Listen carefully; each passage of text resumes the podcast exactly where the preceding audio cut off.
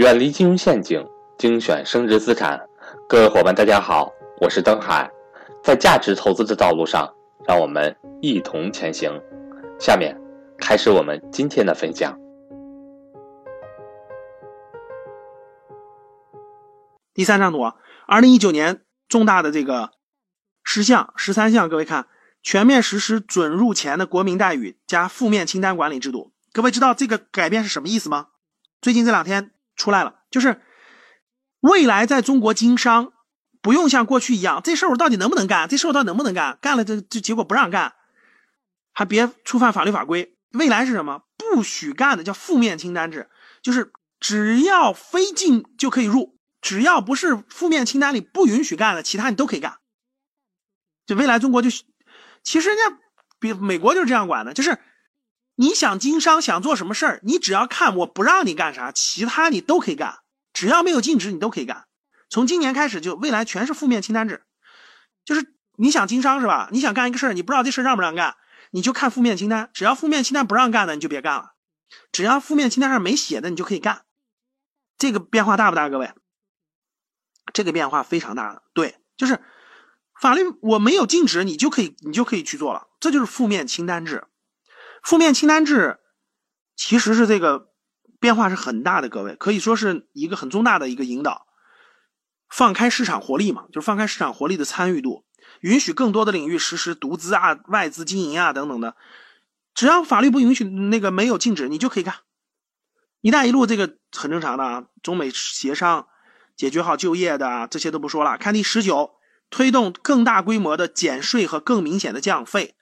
这个就回到我刚才问大家那个问题了，在里根当时那个政策的时候，就七年代八十年代初的时候吧，美国执行的政策，当时美国跟中国是差不多的，跟现在这个状态，后来用的就是这个政策，就是减税降费。结果由于用了减税降费的政策了，美国的股市和债市都走出了十年的大牛市，呃，股市债市都走出了十年的大牛市。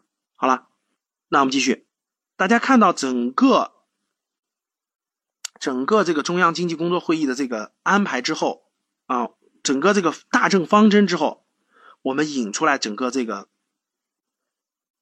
这个转型后面背后要说的是什么呢？各位，就是说的是这个房地产拉动整个经济这个主动力。过去大家知道，过去中国经济的主要动力是房地产，房地产占到了整个国这个整个这个拉动经济的比例最高时候能到百分之五六十。因为大家知道，房地产的需求，它是你卖一套房子，周边的什么家电、装修、家具，这个各各方面都都拉动了。所以呢，这个过去一直是靠这个，然后地方政府呢又靠这个房地产卖地的收入去去地方的发工资也好，什么医疗保障啊，各主要是靠房地产。因为房地产卖地的这个收入有很大一部分是归地方政府的嘛，所以就造成了一种情况，房地产一直是这个这个推动这个。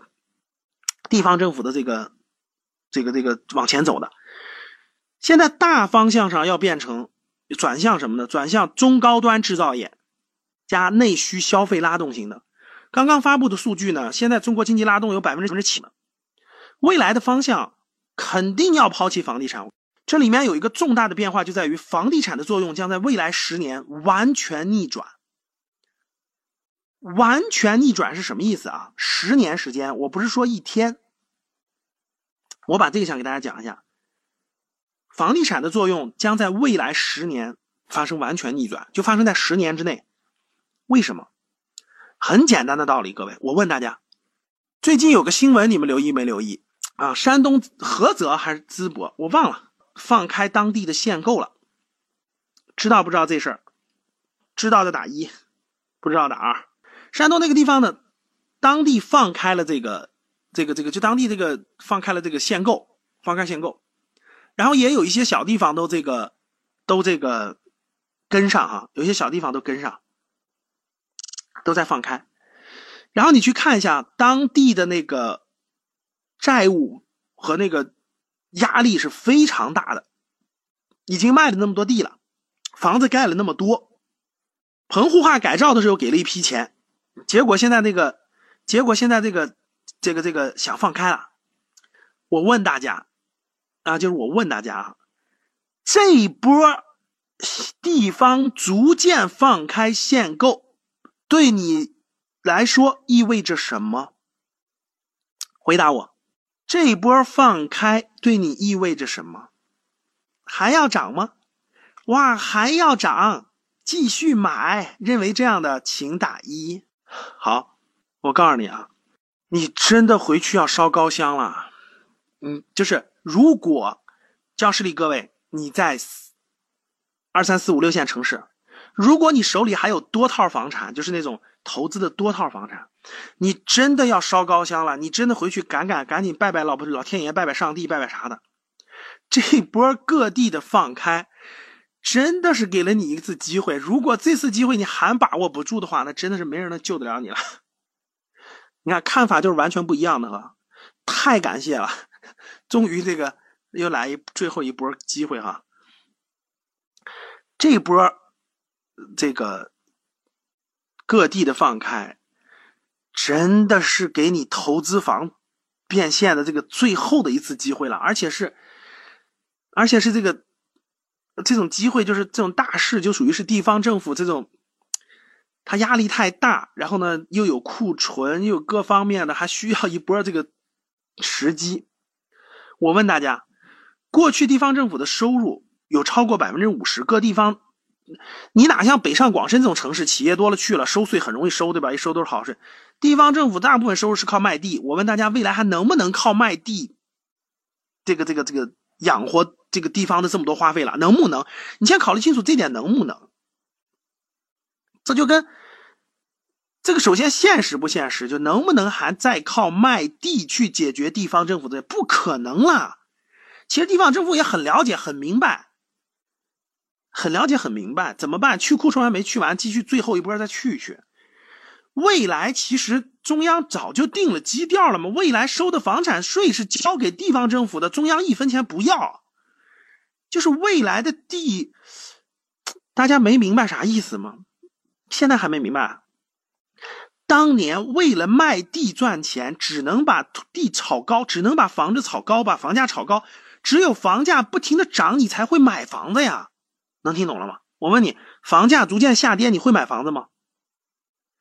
只有房价不断的升高，开发商帮忙一起，房价不断的升高，普通老百姓才会去买房子，钱才会流入开发商，从开发商大部分钱再流入，流入税收啊各方面流入地方政府，地方政府才会有这个钱去维持各方面的花费啊。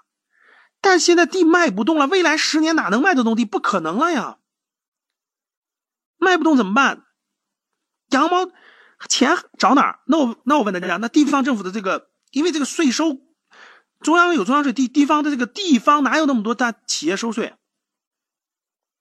欢迎想跟赵正宝老师系统学习财商知识的伙伴和我联系，我的手机和微信为幺三八幺零三二六四四二。